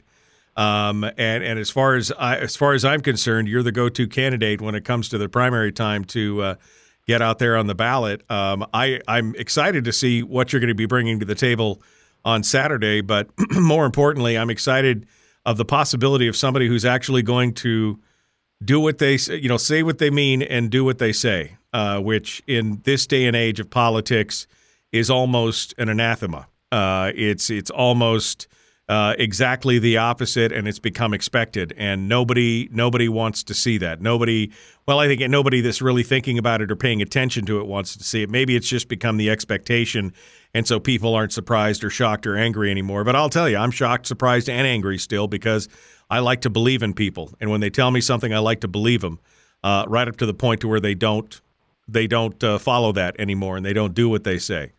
Um, and so, uh, and I'm hoping, and this is, I guess, uh, the question that I should have asked on the air, but I didn't, uh, is the same question that I've asked every political candidate, it seems like, in the last ten years, uh, and it's always kind of failed at one level or another. But if you become governor, will you have time for us? Will you have time to come on and communicate with the people? Will you be on with us every, you know, three, four weeks, at least once a month, to talk for twenty, thirty, forty minutes about what's going on in the state of Alaska? Uh, will you make that time? Because I think that the argument that I get these days is, well, he's just so busy. He's just so busy.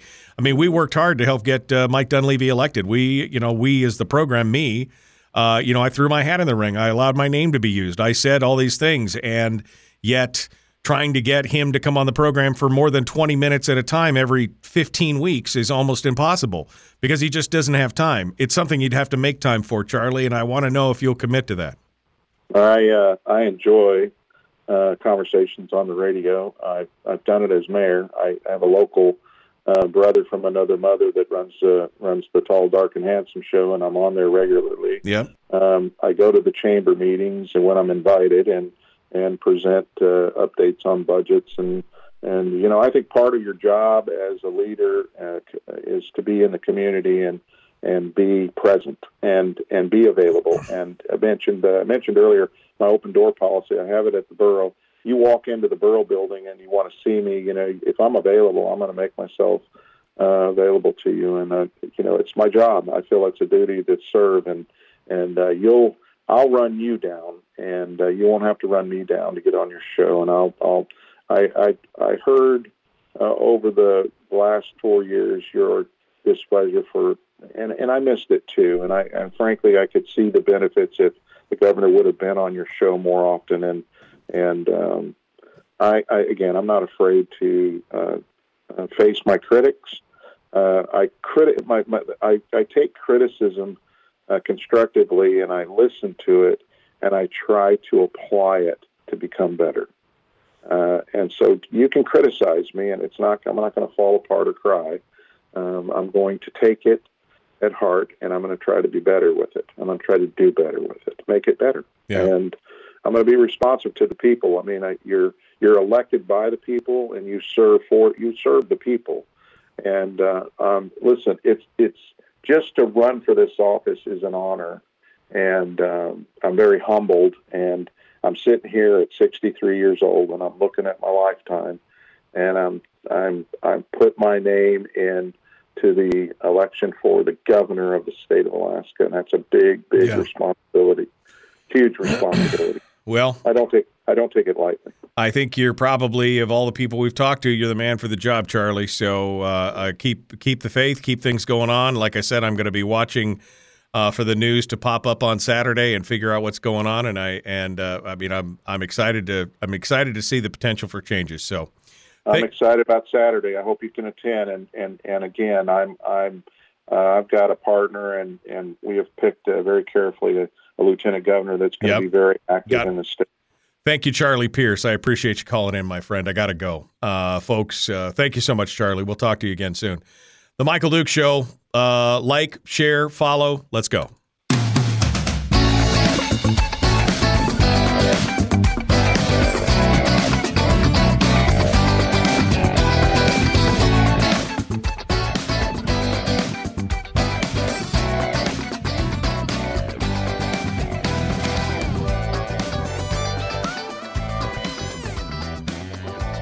Okay, Well, it's one final segment uh, on the program this morning.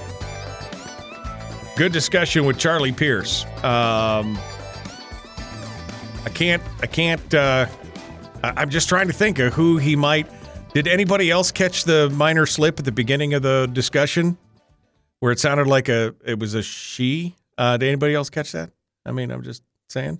So I'm trying to rack my brain as to potential candidates who might fall under that. Uh, that I don't know. I mean, maybe I, maybe I misheard. Maybe I misheard. But it doesn't matter. I can't wait. Uh, uh, it was, yeah, her or she. I can't remember what the, but it was, it was, it was close. I don't know. We're good to see. Um, I would like to hear what you guys have to say, though, so we're going to open up the phone lines here at four three three, three one five zero, four three three, three one five zero. The Pivotel call-in line, I've still got a couple of these stories here that uh, I want to talk about as well.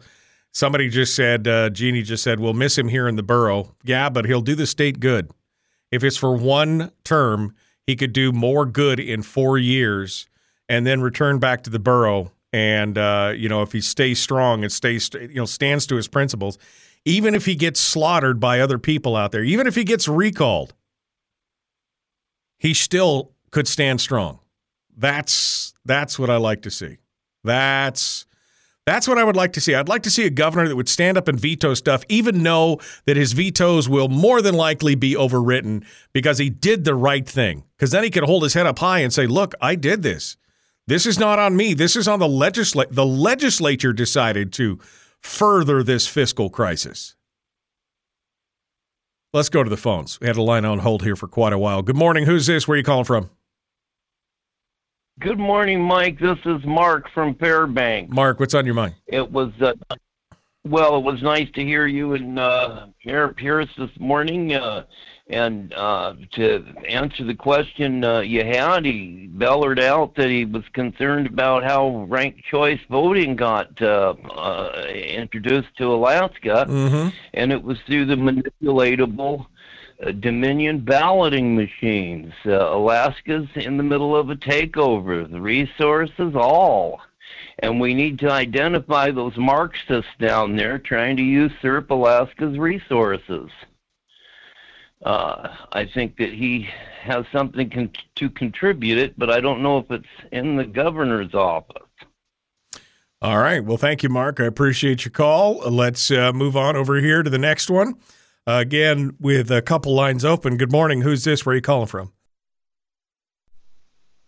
Hi, this is Terry. I'm calling from Wasilla. Charlie's going to be at the Chugach Senior Center Saturday morning at eleven o'clock.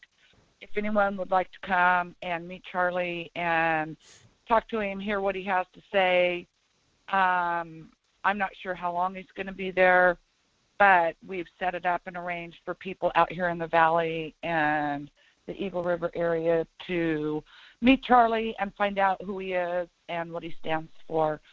So he didn't mention it, so I thought I'd call in and mention it myself. Sure. The Chugach Senior Center at eleven a.m., is that what you said? Uh-huh, at eleven a.m. this Saturday. This Saturday. Okay. All right. Well, thank you for calling in and uh, and letting us know. I appreciate that. Uh, four three three, three one five zero, four three three, three one five zero over here. Good morning. Who's this? Where are you calling from? Uh, G-Man, calling from Fairbanks. I'll make it quick. Sure. Um, when you have a guest on, a state senator, running for senator, re-election, uh, or a congressman, or like Charlie was just on, ask those guys two questions. First question, uh, we had a election fraud in the state of Alaska that uh, got ranked choice voting in. I signed a petition for a um, um, full forensic audit. Ask him what's going on with that audit, what he's going to do about election fraud in this state. Second question, um, what are they going to do about the um, the uh, illegal aliens that are being sent to the state of Alaska? Are they going to put them on an airplane one-way ticket to the state of Delaware? Like, I think it's one to twelve other states in the U S are doing.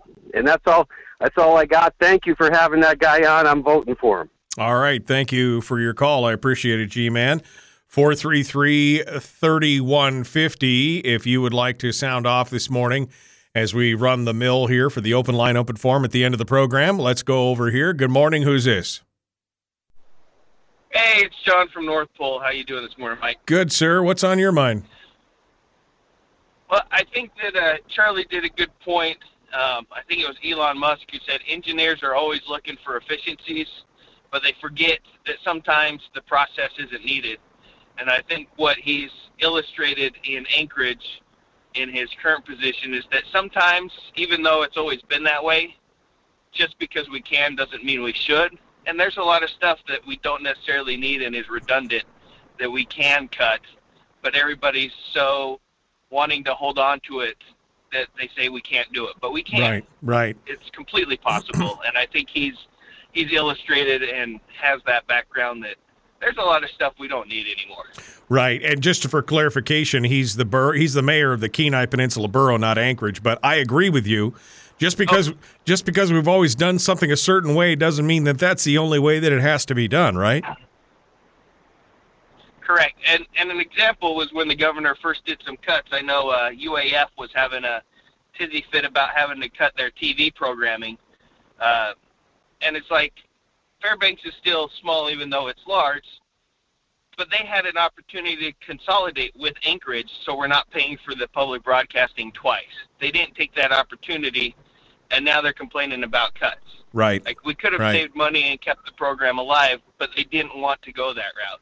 Right. So when people say that they're greedy and selfish, well, we could have saved a lot of money and had the same amount of programming for a lot less, in my opinion. Yeah. No, absolutely. I mean, again, it's the old story about the, the wife who cooks the ham and cuts the end off, and the father goes back and says, why do you do that? She's, my mom always did that. And they asked the mom, and the mom said, well, my mom always did that. And they finally get grandmother in there, and grandmother said, why did you know, why did you always do that? Well, it's because the pan that I had was too small, or the oven was too small, or whatever it was. It's because we've always done it that way, and that's not the only way we need to do it. We need to stop doing things just because it's always been done that way, and I think that's one hundred percent true right there. Thank you for your call. One final call before we uh, pull the plug for today. Good morning. Who's this? Where are you calling from? Uh, Jim in Fairbanks. Hello, Jim. How are you, my friend? I'm good. How are you? I'm doing good. It's hey, good to hear you. I, I listened to Charlie. He sounded pretty good. And um, but one other thing, we there's such a thing as a bullet vote, and somebody should be discussing that, that uh, you don't have to vote for a whole bunch of idiots uh, in addition to the vote for the for good guys. So uh, right. just keep that in mind. You could go one, s- one vote. Yeah, one vote on the ranked choice voting. Yeah, so there's going to be a single vote on the primary. And you're right, you could vote for all four candidates on ranked choice, or you could just vote for one if you want. So you're you're one hundred percent right there. Although, if it does go to a second round, then you, your vote doesn't count. So I don't know. I mean, I think I'll still be choosing at least... I don't care, so what? Yeah, I, I might be choosing at least two uh, when it comes down to it. But you're right, you could do just one, Jim. So I appreciate it. Thank you for calling in. It's always good to... It gives to, a lot. It gives, you betcha. It's Bye-bye. always good to hear from you. Thank you so much. Folks, we're out of time. We'll see you tomorrow for Firearms Friday. Be kind, live well. All right. Yeah, I mean, I don't think I'm going to be ranking. I don't think I'm going to be ranking all four. I mean, maybe I will. Maybe I'll get in there and rank all four. I don't know. But I'm going to be ranking at least one or two, depending on who gets up there to that final four. All right, my friends, out of time. Gotta go. The Michael Dukes Show. Thank you for coming in and joining us. If you like the show today, please hit the like button and share it with your friends. Uh, you can also share it from YouTube, and uh, you can like and follow the show page on Facebook, and you can hit subscribe on YouTube and then ring the little bell there to get notifications. Saturday at five at Paradiso's in Kenai. Go see what Charlie's going to be doing. Thank you, my friends. We will see you tomorrow.